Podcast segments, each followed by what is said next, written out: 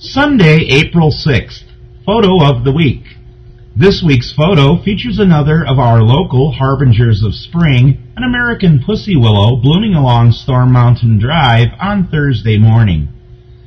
The American pussy willow, Salix discolor, is a species of willow native to North America and is one of two species commonly called pussy willow. It is native to the northern forests and wetlands of Canada, British Columbia east to Newfoundland, and the northeastern contiguous United States, Idaho south to Colorado, and east to Maine and Maryland.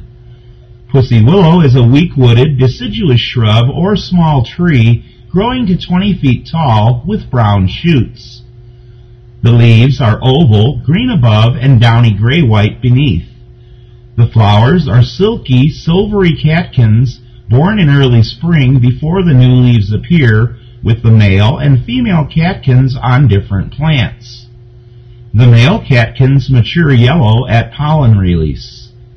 Like other willows, it contains salicin and was used by Native Americans as a painkiller.